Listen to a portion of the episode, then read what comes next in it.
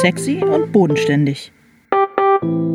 Till Rether und Alena Schröder reden übers Schreiben.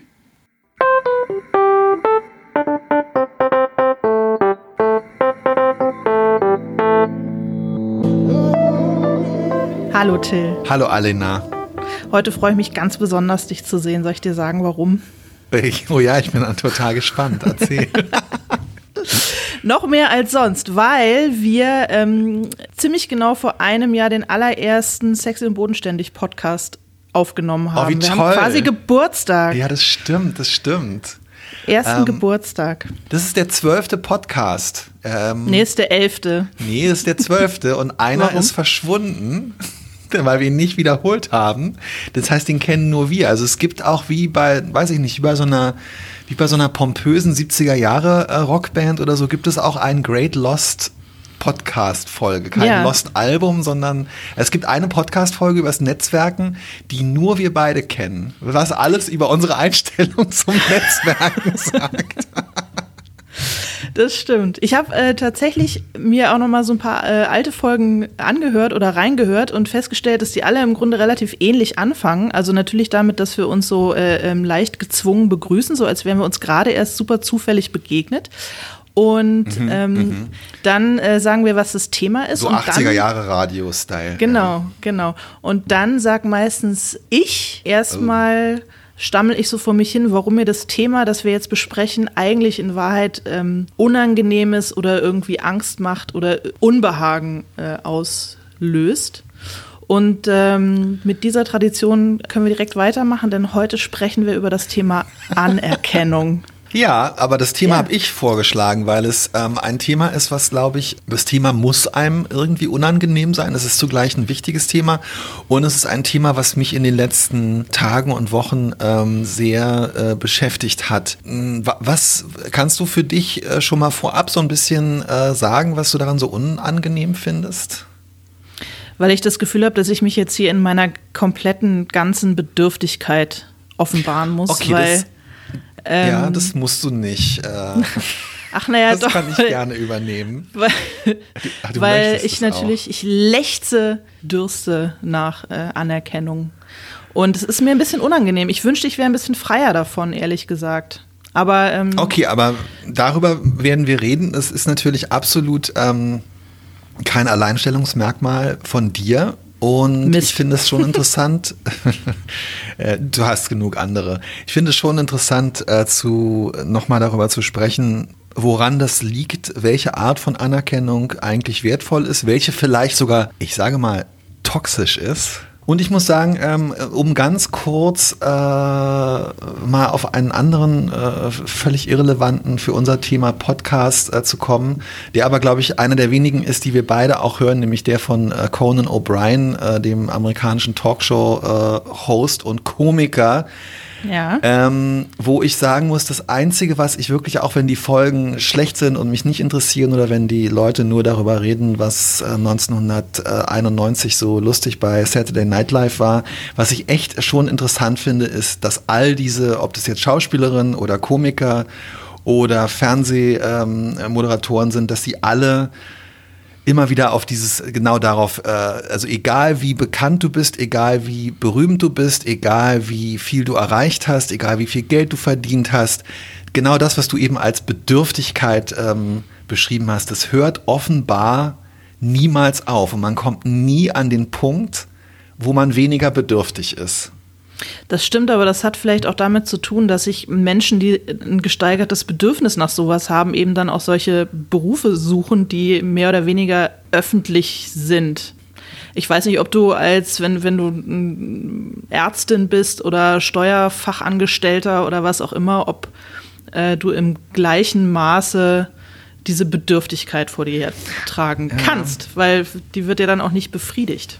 Das ist, glaube ich, unter Umständen das Problem. Also vielleicht hast du sie schon, aber sie wird halt wahrscheinlich nicht befriedigt. Und ich denke gerade, warum eigentlich? Warum? Ich arbeite schon seit äh, vielen, vielen Jahren, ich formuliere das so, als würden wir zusammenarbeiten mit der gleichen Steuerberaterin zusammen. Ich weiß nicht, ob sie unser Verhältnis als Zusammenarbeit bezeichnen würde. Aber was ich ganz bestimmt weiß, ist, dass ich noch nie dass ich noch nie in all den 18 Jahren jemals angerufen und gesagt habe, Mensch, Toll gemacht. Frau Müller, das ist so eine, das ist, es ist wirklich dieses Jahr der, es ist der, ich finde, dass der, dass der Jahresabschluss wirklich besonders gut gelungen ist. Das, das Im Gegenteil, wenn sie dann nochmal anruft und mir noch so zwei, drei Sachen dazu sagt, ähm, auf die ich achten soll, äh, dann, dann, dann, dann, dann, dann stöhne ich immer nur so gequält vor mich hin und beende das Gespräch möglichst schnell. Und aufgrund der exorbitant hohen Rechnungen sage ich, glaube ich, nicht mal so richtig Danke. Stimmt, aber sie wahrscheinlich, äh, ich glaube, also sie kriegen, kriegt definitiv keine Anerkennung, aber es wäre vielleicht gut. Das gehört vielleicht wäre es mal an der Zeit. Ja, deswegen glaube ich, ist es möglicherweise ein äh, Charaktermerkmal, das einen dann in solche Berufe treibt. Ich zum Beispiel wollte so äh, mit 17, 18 unbedingt, wie viele, ist jetzt nicht so wahnsinnig ähm, äh, besonders Schauspielerin werden. Aha, Und okay. ja, siehst du, das wusstest du noch gar nicht über mich, ne? Lernst ähm, mal was Neues. Ja, ja. Also ich habe es immer gesehen, aber ich, äh, es wurde noch nie ausgesprochen. Mm. Äh, na, jedenfalls habe ich mich wirklich sehr ernsthaft damit beschäftigt, mit äh, dieser Idee und bin dann aber doch, weil ich ähm, nicht nur sehr talentiert, sondern auch sehr klug bin und selbstreflektiert, äh, darauf gekommen, und bescheiden, dass ich ähm, aus den komplett falschen Gründen hätte Schauspielerin werden wollen. Denn das okay. Einzige, was mich wirklich, also eigentlich das Einzige, was mich wirklich sozusagen an der Craft interessiert hätte, war die Aussicht auf Fame und A Applaus. Gut, aber die, ähm, die Entscheidung äh, vom Bücher schreiben und äh, vom äh, im geringeren Maße auch vom Schrei äh, journalistischen Schreiben zu äh, leben ist ja also die ist jetzt auf eine Art, finde ich, näher an der Schauspielerei als an der Steuerberatung. Ja, ja, das stimmt. Deswegen, ich, mir ist dann aufgegangen, dass ich dieses Bedürfnis anders befriedigen kann und oh, okay. gleichzeitig äh, äh, quasi eine doch einigermaßen bürgerliche Existenz äh, haben könnte. Und dass ich so wahrscheinlich auch eine das? wirklich, okay. Ja, okay. ja, und dass ich wahrscheinlich auch eine wirklich schlechte, grottige und äh, da deswegen auch sicherlich nicht erfolgreiche Schauspielerin äh, geworden wäre. Das glaube ich ehrlich gesagt nicht. Ich fürchte, dass du eine, dass du eine Tatortkommissarin wahrscheinlich so ungefähr vor sechs, sieben Jahren geworden wärst und wegen meiner finsteren Aura, meinst du? Ja, ich finde äh, absolut, es ist einmal das, was der, äh, darf ich sagen, wer das, wir haben es gleich Ja, bitte, erwähnt. unbedingt. Also ich meine, wer, wenn nicht Wolf Schneider, dein Mentor und ähm, Förderer auf der äh, äh, Hamburger Journalistenschule, der äh, Henry-Nannen-Schule, könnte das in einem Menschen erkennen, nämlich das, was er bei dir die Aura der Finsternis äh, genannt hat. Ich glaube, dass du sehr, dass du, ähm, dass du sehr gut äh, wärst in dem, äh, was du da gemacht hättest. Und ich glaube, du wärst dann ähm, wahrscheinlich durch den, durch den Erfolg in so eine, ich glaube, die, die Tatortkommissarschaft ist wahrscheinlich so das nächste, was man der bürgerlichen Existenz dann sozusagen kommt, was so den regelmäßigen regelmäßigen Paycheck Definitiv. und so weiter. Und äh, ja. Und ich weiß nicht, du hast, finde ich, schon so ein bisschen. Ähm, Ach, na doch, also ja, so, die, so, ein, äh, so, eine, so, eine, so eine gewisse Film-Noir-Ausstrahlung. äh, sag mal, also jetzt mal abgesehen von Wolf Schneider, ja. ähm, kannst du sagen, äh, ob dir eine bestimmte Art oder von wem dir die Anerkennung am wichtigsten ist und spielt es eine Rolle für dich bei der Arbeit? Äh, äh, naja gut, naheliegenderweise natürlich die Anerkennung der äh, Menschen, die mir auch sonst im Leben äh, nahestehen, ist klar. Ähm, ist das für dich wirklich so klar? Weil das geht mir überhaupt nicht so. Echt ist dir das total egal, wie deine Eltern oder deine Frau oder deine, keine Ahnung, deine engen Freunde, wie die deine Sachen finden? Ist dir das wurscht? Schon auf eine Art, muss ich äh, echt feststellen, weil ich, also zum Teil le lesen die das ja auch gar nicht und das finde ich, kann man auch nicht verlangen. Also das verlange ich irgendwie auch nicht. Und ähm, also ich glaube, bei meiner Frau wäre es mir wichtig, wenn sie sagen würde, oh, das ist wirklich, äh, das finde ich sehr verletzend äh, oder das finde ich äh, politisch überhaupt nicht in Ordnung oder das finde ich äh, unangenehm oder peinlich, was du geschrieben hast. Aber wenn sie sagt, ähm, pff, das lang ist ich, also ja, okay, aber ich persönlich finde es langweilig, äh, dann, das, nee, das wäre, das würde, das stört mich nicht so. Okay, na doch, mich, ja, Doch, das, doch, das ist mir wichtig. Dann, äh, naja, die Anerkennung von Leuten, die ich sozusagen äh, nicht nur menschlich, sondern beruflich schätze, also die ich gut finde oder bewundere und die vielleicht auch nicht mal wirklich mit mir befreundet sind. Und wenn die irgendwas gut finden, was ich mache, hat es ja auch immer kann ich ja auch immer davon ausgehen, dass sie es nicht tun, um mir nicht weh zu tun oder, oder so, sondern das ist ja dann das ist ja im Grunde die purste Form der Anerkennung, ja, wenn keine absolut, zwischenmenschlichen ja. äh, äh Dinge da mit eine Rolle spielen. Manchmal, ehrlich gesagt, kann ich auch, äh, empfinde ich auch sowas wie, also wenn einen die richtigen Leute scheiße finden und sich die Mühe machen, einem das mitzuteilen, empfinde ich das auch als eine Art von Anerkennung. Also zum Beispiel, absolut.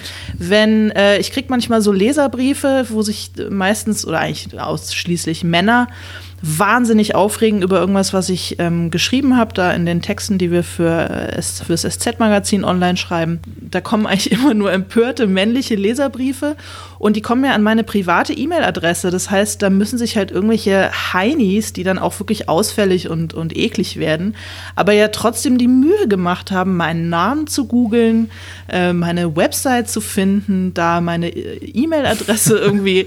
und äh, schon die Tatsache, dass, die, dass ich was ich geschrieben habe, die so aufregt und so nervt, ähm, dass sie sich diese Mühe machen, äh, das empfinde ich irgendwie als, äh, das befriedigt mich irgendwie. Also das äh, empfinde ja, ich eher ja, als Anerkennung, als dass mich äh, diese vollkommen hirnlose äh, Kritik, die da geäußert wird, ähm, schmerzen würde. Sehr schmerzen tut mich äh, angemessene Kritik. Also wenn Leute mit gutem Grund irgendwas nicht gut finden, was ich mache und vielleicht sogar ein bisschen recht haben damit. Das, äh, das tut mir weh.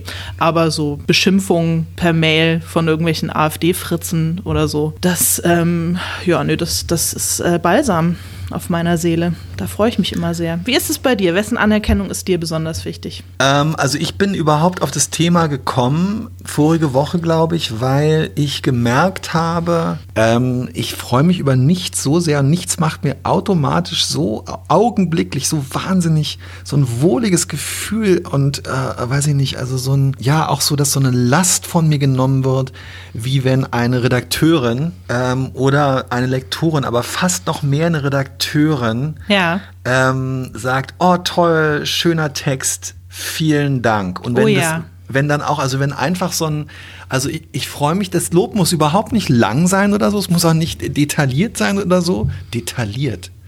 Ähm, aber einfach so, es ist wie so eine, ich weiß, ich weiß gar nicht, es ist eine Art von Anerkennung.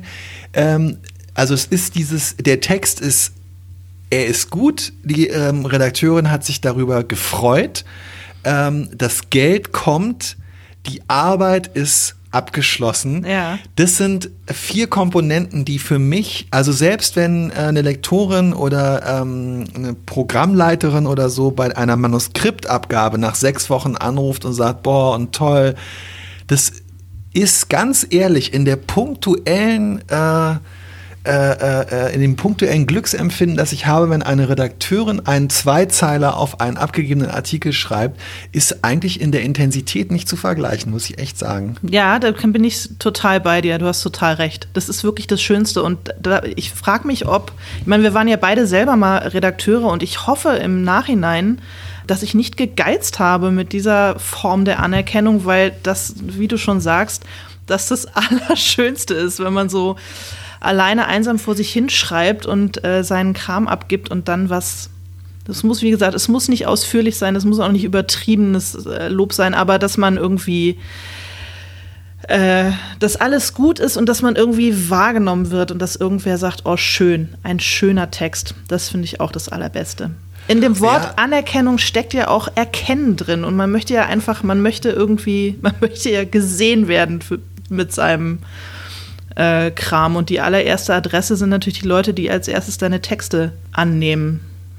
Ich muss auch ganz klar sagen, also das ist vielleicht auch darum so eine Sache und das finde ich schon interessant. Also ich weiß immer nicht so genau natürlich zum Beispiel, für wen ich die Kriminalromane geschrieben habe. Ich versuche die halt so zu schreiben, dass sie mir selber gefallen und Freude machen. Aber wenn ich einen Artikel schreibe ähm, für eine Zeitschrift, dann weiß ich, dann schreibe ich den Artikel eigentlich ganz genau für diesen einen Redakteur oder für diese eine Redakteurin. Ja. Ich stelle mir die jetzt nicht die ganze Zeit vor, aber es ist schon so, wenn ich den, wenn ich dann auf, auf Senden drücke, dass ich eigentlich nur möchte, Klar, wenn sich dann nachher irgendwelche Leute noch darüber aufregen, ist toll. Und wenn man dann Anerkennung auf Twitter oder so bekommt, ist es super, super schön. Aber es ist, glaube ich, auch deshalb so toll, weil man, zumindest mir geht so, weil man einmal ganz genau weiß, für wen man das eigentlich macht. Nämlich für diese eine Redakteurin äh, oder Redakteur, das ist das eine. Und das andere, was daran halt auch so toll ist und was in unserem Beruf, finde ich, bei den Büchern so schwer zu markieren ist, ist halt, dass du diese Closure da auch gleichzeitig hast. Also diesen, ja. der Vorgang ist halt mit dieser Mail, kann sein, dass da nochmal eine Nachfrage kommt oder keine Ahnung, oder du brauchst noch eine, musst noch einen scheiß Autorenkasten ähm, den Auswurf äh, des Magazinjournalismus, äh, die aus irgendeiner Körperöffnung äh, quetschen. Aber ansonsten, es bedeutet halt einfach, es ist jetzt hier auch was vorbei. Ja. Es ist einfach, es ist das. Und ich und muss ganz ehrlich sagen, ja. Und nichts schmerzt auf der anderen Seite so sehr wie die E-Mail oder der Anruf. Ach. Du, da müssen wir noch mal drüber ja. reden. Oder auch noch schlimmer, so geht es nicht oder so geht es noch nicht. Ja, oder früher in Manuskripten der, die Anmerkung, bitte anders. das ist das Schlimmste.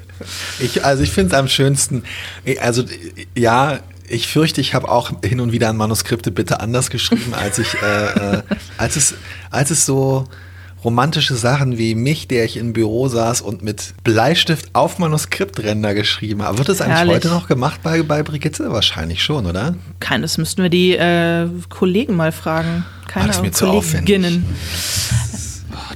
Aber ähm, ja, ich, also ich habe am allermeisten, ich hasse am meisten die Mails, die anfangen mit den Worten, es sind richtig viele schöne Sachen. ja, das ist schrecklich.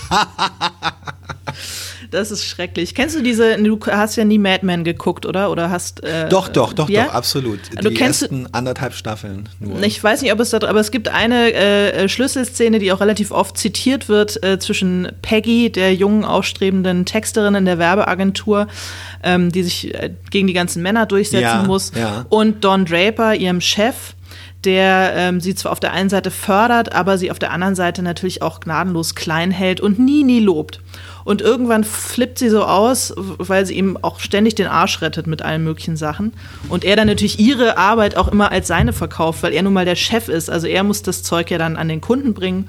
Und irgendwann geht sie zu ihm und sagt, oh Mann, ey, das kotzt mich so an. Irgendwie, du sagst nie, nie, äh, äh, man wird nie gelobt, nie höre ich mal ein Danke. Und dann wiederum schreit er zurück, that's what the money is for da muss ich oft dran denken, weil man natürlich ja. auch so ganz oft so ein bisschen, wie soll ich mal sagen, angefasst ist oder vielleicht auch ein bisschen beleidigt ist, wenn diese Form von Anerkennung ausbleibt, nachdem man sich sehnt, nämlich der Redakteur, die Redakteurin, der Chef, die Chefin, die nochmal extra sagt, das hast du aber fein gemacht.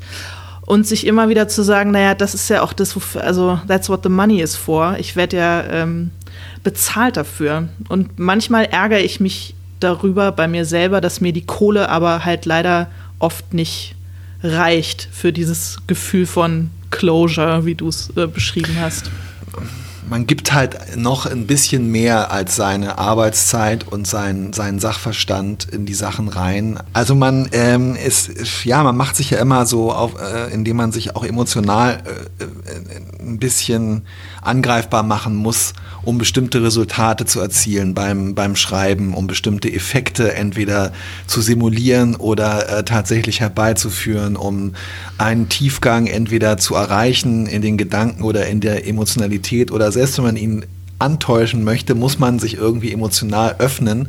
Und für diesen Vorgang reicht eben einfach das, das, das Geld, dafür ist das Geld halt nicht ausreichend als Anerkennung.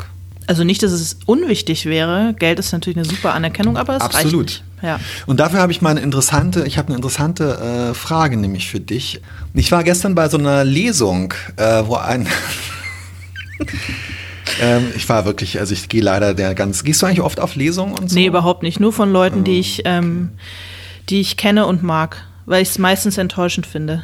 Mhm. Warum? Inwiefern? Weil, äh, oh, naja gut, das ist jetzt auch nicht so wahnsinnig originell, weil die, ich finde, relativ wenig äh, Autoren tatsächlich ähm, gut darin sind, ihre eigenen Sachen vorzulesen. Und ähm, das ist wie wenn man irgendwie berühmte Schauspieler interviewt, die man bewundert. Meistens einfach man doch feststellt, dass es halt irgendwie Menschen aus Fleisch und Blut sind und nicht die übernatürlichen, äh, gottgleichen Gestalten, äh, die sie in der in deiner äh, Fantasie waren. Also zum Beispiel, ich habe, es gibt eine Sache, die ist, äh, da habe ich wirklich von gelernt. Seitdem gehe ich eigentlich wirklich nicht mehr zu Autorenlesungen. Ich war so mit 15, 16 war ich eine total, war ich total John Irving Fan. Ich habe alle John Irving Bücher gelesen und ich war so hart verliebt äh, in all seine Protagonisten, aber auch äh, sehr in sein, ähm, in sein Autorenfoto, das auf diesen schönen Diogenes ähm, Ausgaben, die ich hatte, immer hinten drauf war. Ja, wo er aussieht wie so eine sehr, sehr hochwertige ähm, Biberpelzbürste. Äh, wie so ein. Ja.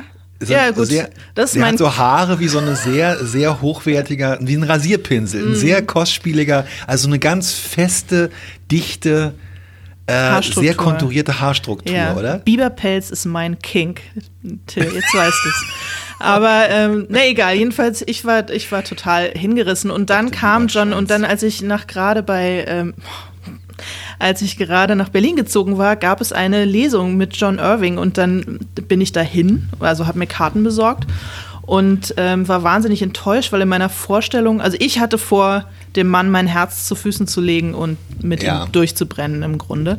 Ja. Und, ähm, und ich hatte mir halt irgendwie so einen, keine Ahnung, so einen Mitte 30-Jährigen, Anfang 40-Jährigen vorgestellt, aber der Mann war halt wirklich, ich glaube, mindestens 60 oder sowas. Äh, und da habe ich was und gelernt. Da kann er doch nichts dafür. ja, natürlich nicht. Aber ähm, ja, ich bin halt auch doof. Ich hätte vielleicht nicht nur das Foto anschmachten, sondern auch mal auf seine ähm, äh, äh, Autorenbiografie gucken das müssen. Das dort angegebene Geburtsdatum vom aktuellen Datum abziehen. Und, und er war auch leider und er war auch leider überhaupt gar nicht so, wie ich ihn mir also nichts daran war so, wie ich es mir vorgestellt hatte. er ist uncharmant, oder? Das er war man, leider, man, ja, er war leider echt total. Hm. Er war total so uncharmant. Ja. Naja, ja. ich bin auch drüber weg jetzt. Warum erzählen wir das? Achso, du warst gestern ja, unterwegs. Ich, ähm, ja, danke. Ähm, ich war gestern auf einer ähm, Veranstaltung, wo der Hamburger ähm, Krimi-Autor, Schriftsteller ähm, Robert Brack aus einem Manuskript gelesen hat, das äh, also aus einem Kriminalroman, aus einem Roman Noir, no, ich, ey, wie spricht man das aus? Noir, oder? Ja, ich hatte die erste Fremdsprache Französisch bis zum Abi. Aber ich kann dieses Wort nicht aussprechen. Darum schreibe ich diesen Quatsch auch nicht, ey. Noir. Das Buch heißt Arabica Noir. Mhm. Oder Noir Arabica, ich weiß es nicht. Ähm, jedenfalls ist dieses Buch nicht erschienen, aber der Verlag hat das Buch in Auftrag gegeben, ein ähm, Roman Noir, Roman Noir. Und der Autor hat dieses Buch verfasst und der Verlag hat ähm, gesagt, ähm, ist alles äh, äh, soweit okay, aber wir möchten es jetzt doch nicht veröffentlichen. Aber, ähm, und darum ist, finde ich, das finde ich daran ganz interessant. Äh, aber hier ist dein Geld. Also das heißt, ähm, es ist sozusagen äh, wirklich, wenn man jetzt also sozusagen in der Don Draper äh, Welt hat, also hier ähm, ist die Transaktion also ein, eigentlich hat eigentlich stattgefunden. Ja. Es wurde eine Dienstleistung erbracht, es wurde Text generiert und ähm, es, kam, äh, es kam Cash Money zurück. Ja. Aber es fehlt natürlich, ähm, es fehlt, fehlen natürlich einige wichtige Komponenten. Was würde das mit dir machen, glaubst du, wenn dir, wenn dir das passieren würde? Ich habe da gestern wirklich drüber äh, ähm, nachgedacht und ich fand es auch interessant, ich fand es toll, weil äh, Robert Brack, den ich persönlich nicht kenne, dann auf der Bühne erzählt hat, ähm, im Gespräch mit äh, Markus Müntefering, ja. ähm, dass ähm, dieser Abend auch so ein bisschen wie so eine Feier, für, also dass der Abend eine Feier dieses Buches für ihn sein soll. Dass, äh, dass er eben, dass es für ihn ein schöner Abend ist, weil er das Buch äh, zumindest in vier, fünf Passagen, er hatte gesagt, er hatte vorher gesagt vier, in der Lesung dieser vier bzw. fünf Passagen äh, das Buch als äh, zu feiern und äh, der Welt eben doch seine Existenz irgendwie zu präsentieren. Das heißt, es ist also doch wichtig, sich offenbar nochmal außerhalb dieser, dieser Transaktion Manuskript hin, Geld zurück, der, der Existenz des Buches in der Welt zu vergewissern. Und ich habe dann da gesessen, äh, man hat ja bei so Lesungen immer viel Zeit nachzudenken, finde ich, und habe dann darüber nachgedacht, wie, was das mit mir machen würde, ob ich sowas Cooles und wie ich fand, irgendwie Produktives dann mein Buch zumindest mal so 50, 60 Leuten zu präsentieren, ob ich das machen würde oder ob ich einfach das Geld nehmen und ähm, mir einen äh, E-Roller kaufen und ihn nie fahren und mich mein Leben lang ärgern würde. Was Und- würdest du machen? Gute Frage, Till. Ähm, das würde mich total kränken. Das würde mich total kränken, äh, wenn ein Verlag das mit mir machen würde. Das wäre ein bisschen wie Schrödingers äh, Kriminalroman. Ja, schon, das stimmt. Also sozusagen Absolut. ist ein Kunstwerk überhaupt existent, wenn es keine, wenn es nicht rezipiert werden kann. Ja, nee, würde mich, äh, würde mich kränken und ich, ähm, nö, also da, dafür habe ich nicht studiert. Nee, also, da, nee, das, das finde ich. Find Okay, darf ich ganz äh, kurz, darf ja. ich mal den absoluten Gegenentwurf, der mich, mein, der mich wirklich seit 30 Jahren fasziniert. Ähm, äh, du weißt, ich bin äh, großer äh, Fan der 80er Jahre Band. Allerdings hat man sie damals nicht 80er Jahre Band genannt, äh, vor 30 Jahren, äh, Prefab Sprout. Und Ja. damals äh, las ich ein, ein Interview in der Zeitschrift Specs, also ein Porträt über diese Band und da sagte der, äh, äh, der Verfasser der Songs und, und ähm, Sänger Paddy McAloon sagte, äh, ja, das sei, also er, die, die waren schon relativ alt, als sie ihre erste Platte gemacht haben, so Ende 27, 28. Und er meinte, also das sei alles jetzt total toll, aber es würde ihm überhaupt nichts ausmachen, wenn das alles, also die Platten, der Plattenvertrag, ähm, Top 20 in den Charts, keine Ahnung, wenn es jetzt alles wieder weg wäre, er wäre genauso glücklich, wenn er wieder ähm, an der Tankstelle seines Vaters, wo er ausgeholfen hat, an der Zapfsäule sitzen, an der Landstraße auf Leute warten und ähm, Songs schreiben würde. Ähm, er meinte damals, ich könnte vom Thrill des Songwriting äh, alleine leben und wäre glücklich. Das klingt für mich so ein bisschen wie, wenn reiche Leute sagen, dass Geld für sie eigentlich nicht wichtig ist, ehrlich gesagt.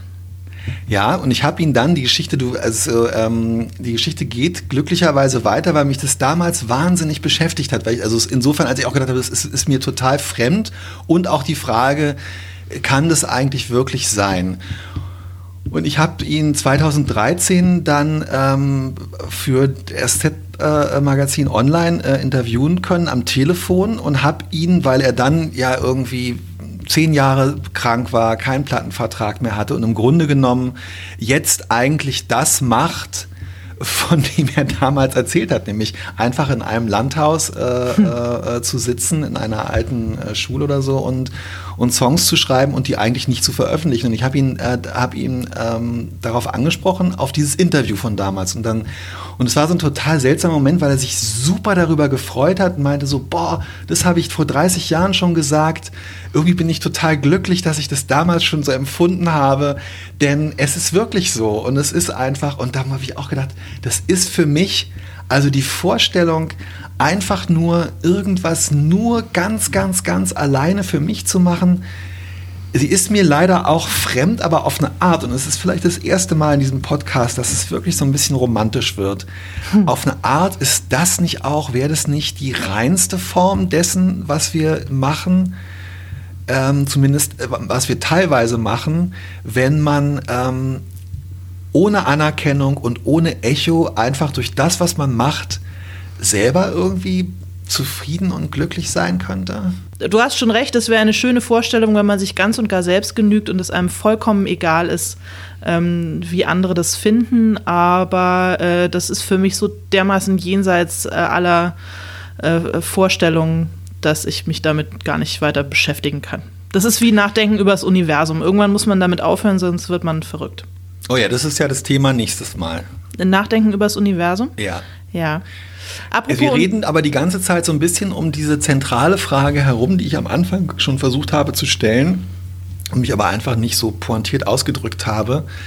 Denkst du denn beim Schreiben schon an die Menschen, über deren Anerkennung du dich freust? Schreibst du schon mehr oder weniger bewusst so, dass du ähm, sozusagen um diese Anerkennung, so wie eine Schauspielerin auf der Bühne unter Umständen äh, auch um den Applaus spielt, äh, äh, denkst du beim Schreiben da schon drüber nach? Ich kann nicht zwei Dinge gleichzeitig tun. Ich kann nicht schreiben und über was völlig anderes nachdenken. ich weiß gar nicht, wie du drauf kommst. Ähm, ach, das weiß ich, das finde ich schwer zu beantworten. Wie würdest, was würdest du dazu sagen? Doch, total. Total. Ich denke da die ganze Zeit drüber nach. Ich denke dann auch immer schon so, jetzt muss aber langsam mal wieder eine Szene kommen, die man gut vorlesen kann. Ah, wo ja dann automatisch schon eingepreist ist, weil das eine Szene ist, wo die Leute auf der unbequemen Bestuhlung in äh, der Bücherei ähm, nicht hin und her rutschen und nicht ohnmächtig werden oder äh, gehen wollen, sondern wo die Leute denken, boah, Alter, was geht ab? Ist ja die Hölle los in diesem Buch. Also ich denke, A, denke ich schon darüber nach, äh, jetzt müsste mal wieder eine Szene kommen, die man richtig gut vorlesen kann. Also ich schreibe dann die Szene auch so, dass ich äh, hoffe, dass ich das, das wirklich ein Publikum, was vor mir sitzt, unterhalten werde mit genau diesem Kapitel oder dieser Szene. Und dann gibt es immer so ein paar Leute, an die ich denke, so Leute, die ich eigentlich mag, aber ähm, auch irgendwie nicht. Und wo ich genau, wo ich dann mal so denke, ähm, das schreibe ich jetzt noch besser, als die äh, mal das und das geschrieben haben. Und dann werden die schon sehen. Äh, ich kann es wirklich schwer beschreiben. empfindest du, empfindest du äh, Neid beim Schreiben anderen, anderen Autoren gegenüber? Nee, also ich empfinde manchmal sehr akut meine eigene Unzulänglichkeit. Es fällt mir darum sehr schwer, ähm, deutsche Krimis zu lesen, weil ich mich immer damit vergleiche und weil es, äh, weil ich dann mich oft so ärgere, weil ich denke, oh, die haben besser recherchiert, die hatten eine bessere Idee, die können die Geschichte besser konstruieren. Dann fühle ich mich ähm, unzulänglich und leide daran an mir selbst, aber es ist nicht so, dass ich das dieser Person ähm, in dem Moment dann missgönne oder so ich fühle mich, finde mich nur selber dann halt scheiße und es zieht mich runter.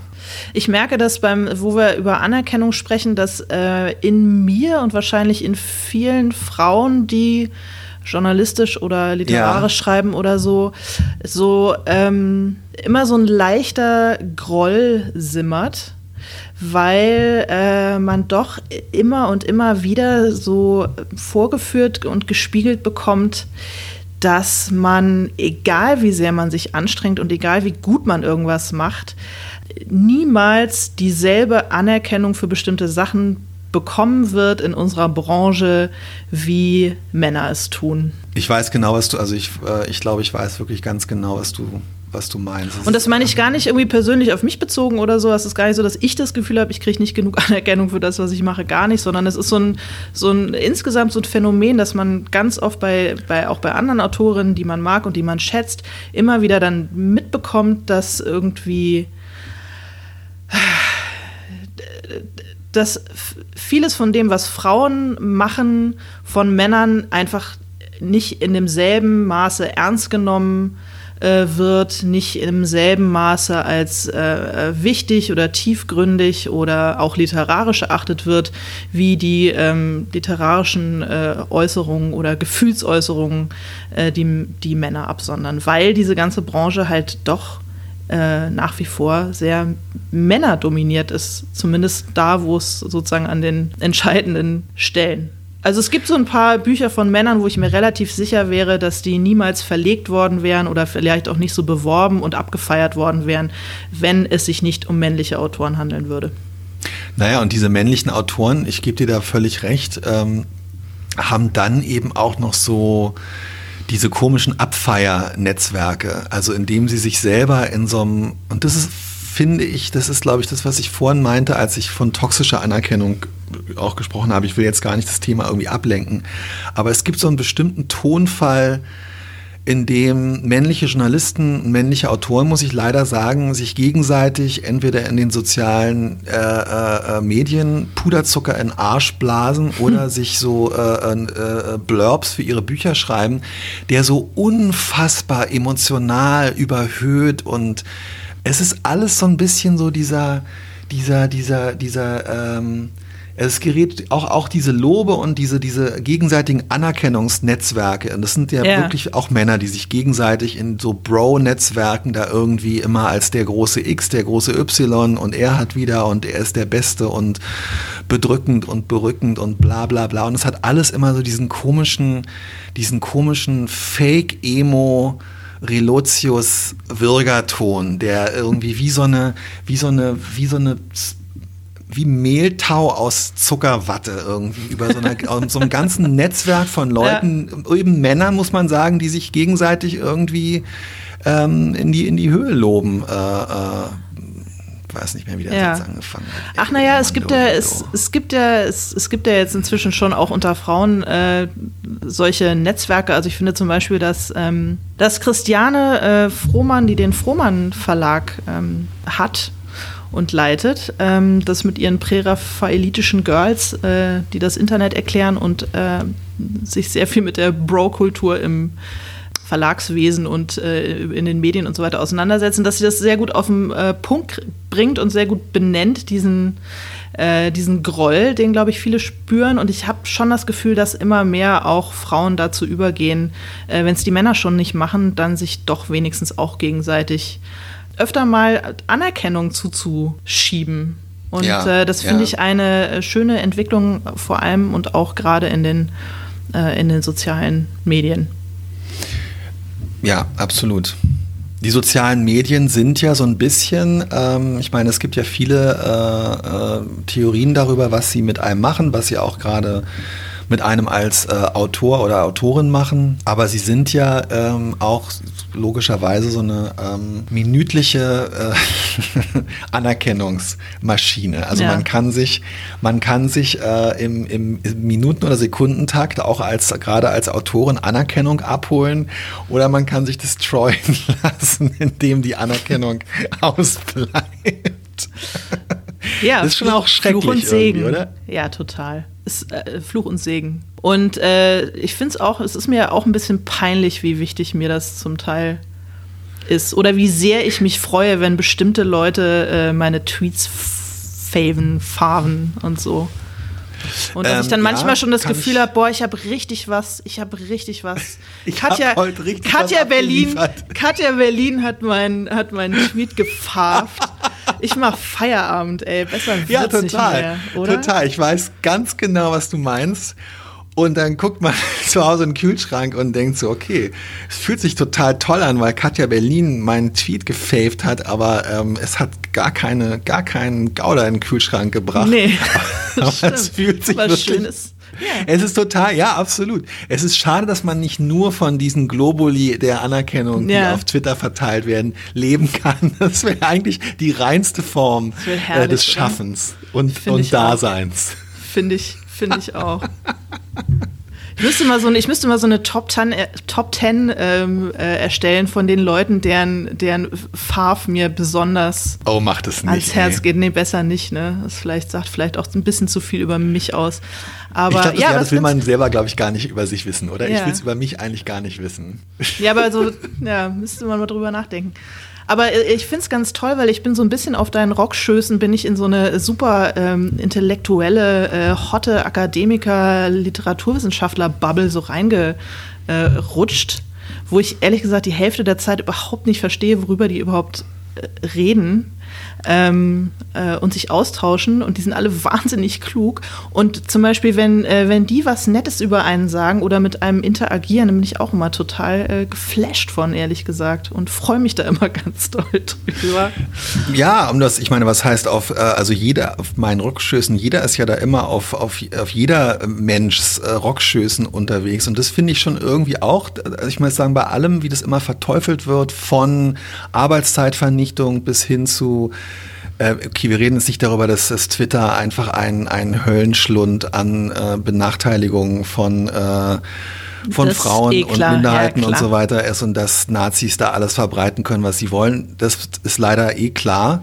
Aber ähm, bei allem, was man sonst der Plattform vorwerfen kann an, äh, an, an Dreck, die sie so auch in einem drin verursacht, finde ich es schon total toll, dass man eben genau so äh, äh, auf den Rockschößen von anderen Leuten und dann auch wieder äh, Leute auf den eigenen und dass man sich gegenseitig so ähm, im Idealfall bringt man sich halt wirklich gegenseitig da irgendwie weiter. Und es ist echt eigentlich was ganz, ganz, ganz Tolles. Und ich muss auch ganz ehrlich sagen, manchmal ist es auch so, ähm, wenn ich äh, was schreibe und es läuft nicht gut und ich habe das Gefühl, ähm, das ist total blöd und äh, es wird ja schnell, also bei mir wird es dann schnell so eine emotionale Färbung, die es mir dann auch schwierig macht, weiterzuarbeiten. Und dann bin ich auf Twitter und ähm, keine Ahnung, äh, äh, schreibe nur eine ganz kurze Reply auf einen Tweet von Wundervoller Rüde und kriege nur eine, ein kurz anerkennendes äh, äh, Fave, äh, ein kleines Dankesfave für meine, ähm, für meine Antwort. Und dann ist es schon manchmal so, dass mir dieses, äh, dass mir diese Zuckerperle schon ausreicht, um mich ein bisschen besser zu fühlen und äh, dann in den großen Text Keller, Höhle hatten wir vor zwei Wochen gesagt, oder? Wieder hinabzusteigen und da weiterzumachen. Ja, siehst du, Menschette. Ja, wir können gar nicht so viele Names droppen, wie es ja. einfach tolle, tolle Menschen da irgendwie, ähm, wie es da irgendwie gibt. Ach, ich finde heute in unserem Geburtstagspodcast, ähm, ja, echt vielen Dank, dass so viele ja, tolle Menschen ja, sich das total. anhören, was auch, wir hier Ja, quatschen. und zuhören und es weiterempfehlen und ähm, ja. Über Preise können wir natürlich noch sprechen. Bedeuten dir Preise was? Oh Gott, das ist eine schwierige Frage. Das ist auch so ein bisschen so, ich glaube. Ähm Hast du äh, damit abgeschlossen, dass du möglicherweise nie den Kischpreis gewinnen wirst? Total. Total. Aber würdest du, wärst du zum Beispiel gerne für den Bachmann-Preis nominiert, wenn der Preis dafür wäre, diesen Preis möglicherweise gewinnen zu können, dass du ein zweiminütiges ähm, Video in dem du dich und dein Schaffen vorstellen musst, äh, da mit einreichen müsstest? Also, weil ich mir vorstelle, dass du in deiner Eigenschaft als nie stattgefundene Schauspielerin nicht dann in dem Video spielen würdest. Oh, das wäre geil, ja. Ja, insofern, also ähm, nein, das ist eine absolut grauenvolle Vorstellung, muss ich sagen. Und äh, ganz ehrlich, also ich habe das äh, seit vielen, vielen Jahren nicht mehr so richtig verfolgt, weil das aus irgendeinem Grund immer an so einem Donnerstag bis Sonnabend ist, es war in den letzten Jahren immer so der Monat, wo ich ein Manuskript abgeben musste oder wo die Sommerferien schon anfangen. Ähm, ich finde das, äh, ich wusste, ich das aller, aller, aller Schlimmste daran sind diese Bewerbungsvideos. Äh, und die Herstellung eines solchen Videos finde, stelle ich mir so ähm, entwürdigend und belastend vor. Du nicht auch? Schrecklich. Ich kriege ja schon die Krise, wenn jemand sowas sagt wie, erzähl doch mal ein bisschen was über dich was macht dich so aus? Weißt du, sowas, wo man dann so ein. Ja, äh, absolut. Ja, absolut. schreckliche, schreckliche. Was macht der Raum mit dir? Was, schreckliche Vorstellung. Ja, okay. Ich, ich glaube, die, die Wahrscheinlichkeit, dass ähm, du oder ich für den Bachmann-Preis nominiert werden, ist auch nicht so wahnsinnig groß. Du, aber ähm, jetzt mal ganz, äh, ganz im Ernst, ich finde es sehr schwer zu beantworten, weil ich habe eigentlich nie einen Preis bekommen. Äh, und es sagt sich immer leicht, finde ich, äh, Preise sind einem unwichtig. Es sagt sich leicht, wenn man nie einen bekommen hat. Und es sagt sich leicht, wenn man äh, häufiger welche bekommen hat, glaube ich. Insofern, ich fürchte, es gibt keinen richtig. Ich war zweimal nominiert für, ähm, für einen äh, Krimi-Preis und äh, das ist, war richtig so eine Situation wie bei so einer ähm, Oscar-Verleihung, also dass man da saß mit vier anderen Nominierten und dann ähm, jemand auf der Bühne einen Umschlag aufmacht. Und ich muss sagen, es war jedes Mal, ich habe be beide Male nicht damit gerechnet, den Preis zu bekommen. Und zwar ehrlich in mir drin nicht damit gerechnet. Und es war jedes Mal auch irgendwie ein Gefühl der Enttäuschung und Erleichterung. Ich weiß auch nicht, ist schwer zu beschreiben, ihn nicht bekommen zu haben. Und ich habe einmal so einen ähm, Journalistenpreis für einen Artikel über Architektur bekommen. Und da habe ich mich total gefreut, weil ich das Thema einfach wahnsinnig schön fand. Und das war aber auch so, da hatte ich so ein bisschen so das Gefühl, ähm, ja, das war so einer von diesen Preisen, wo dann halt wirklich, ich meine, wie viele ähm, äh, Texte über Denkmalschutz äh, im, in großen deutschen Publikumszeitschriften gibt es im Jahr? Also da konkurriert jetzt man mach's nicht doch mit. Nicht so klein. Ja, aber es ist was anderes. Ja, ich mach's nicht, ich mach das Gefühl nicht klein, aber es ist jetzt auch nicht so, dass man so, dass man dann da irgendwie so ähm, einer von fünf mit, Millionen mit Rocky Fanfaren ja. die Treppe hochrennt und Ja. sich irgendwie auf den, äh, sondern es ist dann so, dass man denkt, oh, das ist richtig toll, weil das was war, was mir außerordentlich am Herzen lag und ähm, weil mir die äh, das Preisgeld außerordentlich am Herzen. Wurde da eine, wurde da eine Laudatio auf dich gehalten? Ja, total hübsch von, äh, von einem ähm, ZDF-Abteilungsleiter und es war wirklich eine sehr ähm, äh, liebevolle äh, Laudatio, ähm, die sich anhörte, als würde ich äh, für das Magazin der Süddeutschen Zeitung schon seit vielen Jahrzehnten ähm, mit großer Hartnäckigkeit und großem Einfallsreichtum das Thema Denkmalschutz bearbeiten. Du stehst schon selber unter Denkmalschutz Absolut. in dem Laden. Ja, ja, schön. Das, ich glaube, das würde mich, auf mich hat noch nie jemand eine Laudatio gehalten und ich glaube, das würde mich ähm, vollkommen aus der Fassung bringen. Ja, das ist auch, es ist wirklich komisch, ja. Ja. ja. Also es muss seltsam sein. Es gibt ja so Autoren, Autoren, die ganz viele Preise bekommen und die sich dann irgendwann darüber beschweren, dass man ständig da in irgendwelchen äh, kalten Kirchen oder so sitzt und immer einen Preis übergestülpt bekommt. Kommt Äh, mal klar, Leute, ey. Aber ja, aber nicht wir bislang. Das kann sich ändern. Wer weiß. Wer weiß, wer weiß. Rechnest du beim Schreiben, oder nicht, nicht rechnest du, rechnest du ist falsch, aber existiert beim Schreiben bei dir die Vorstellung, dass das, was, an dem du gerade arbeitest, das Ding sein wird, das dein Leben verändert, weil es dich in äh, Fame-Sphären katapultiert, ähm, die du dir jetzt noch gar nicht vorstellen kannst. Nee, Rechnest du nicht. mit dem Lottogewinn beim Schreiben? Nee. mm, mm. Ja, aber immer, ja, aber nie mit dem Ding, an dem ich wirklich gerade schreibe. Es ist immer so, für mich ist immer das Beste und das Erfolgversprechendste und das Interessanteste und das, ähm, das Projekt, was wirklich der große, große Hammer sein wird, ist immer das, an dem ich gerade noch nicht arbeite. Das ist wieder Das, das. heißt, ja. das, was ich, an was ich jetzt gerade schreibe, das war das, wo ich letztes Jahr, als ich den äh, fünften Krimi geschrieben habe, habe ich daran gedacht und habe gedacht, das wird das riesen, riesen Ding. Jetzt, wo ich daran arbeite, ähm, denke ich, ähm, das ist alles total, also ich bin echt glücklich und ähm, bin, es ge- gefällt mir, ich äh, komme langsam voran, aber ich bin, ähm, bin zufrieden. Aber das Ding, was ich in ein, zwei Jahren machen werde, diese Alternative History Geschichte, die ich da machen werde, das wird, das wird einfach das Ding überhaupt. Ey. Siehst du, eine von den vielen Sachen, die ich von dir gelernt habe, ist, dass das Werk die Totenmaske der Konzeption ist. Ja, Und von Walter Da Walter Benjamin. Benjamin, ja, trotzdem, nee, für mich, für ich weiß, es ist eigentlich von Walter Benjamin, aber für mich, für mich ist es, äh, ich bin ist, die genau, Totenmaske seiner Konzept. ist es von Ähm, Till Räther. Ja, aber für ich dich, wie ist, denn, wie ist denn das bei dir? Denkst du jetzt, äh, äh, sitzt du vor deinem, vor deinem Rechner und äh, be- berührst die Tasten und durchströmt dich so der, der, die elektrische Vorahnung des. Nein, die Vorahnung gar nicht, Lotto, aber äh, natürlich, aber natürlich immer die Hoffnung. Ich glaube, wenn ich die Hoffnung nicht hätte, äh, würde es mir deutlich schwerer fallen zu schreiben, dass ich irgendwann all die Fame einsammle, die mir als äh, Schauspielerin äh, verwehrt geblieben wurde.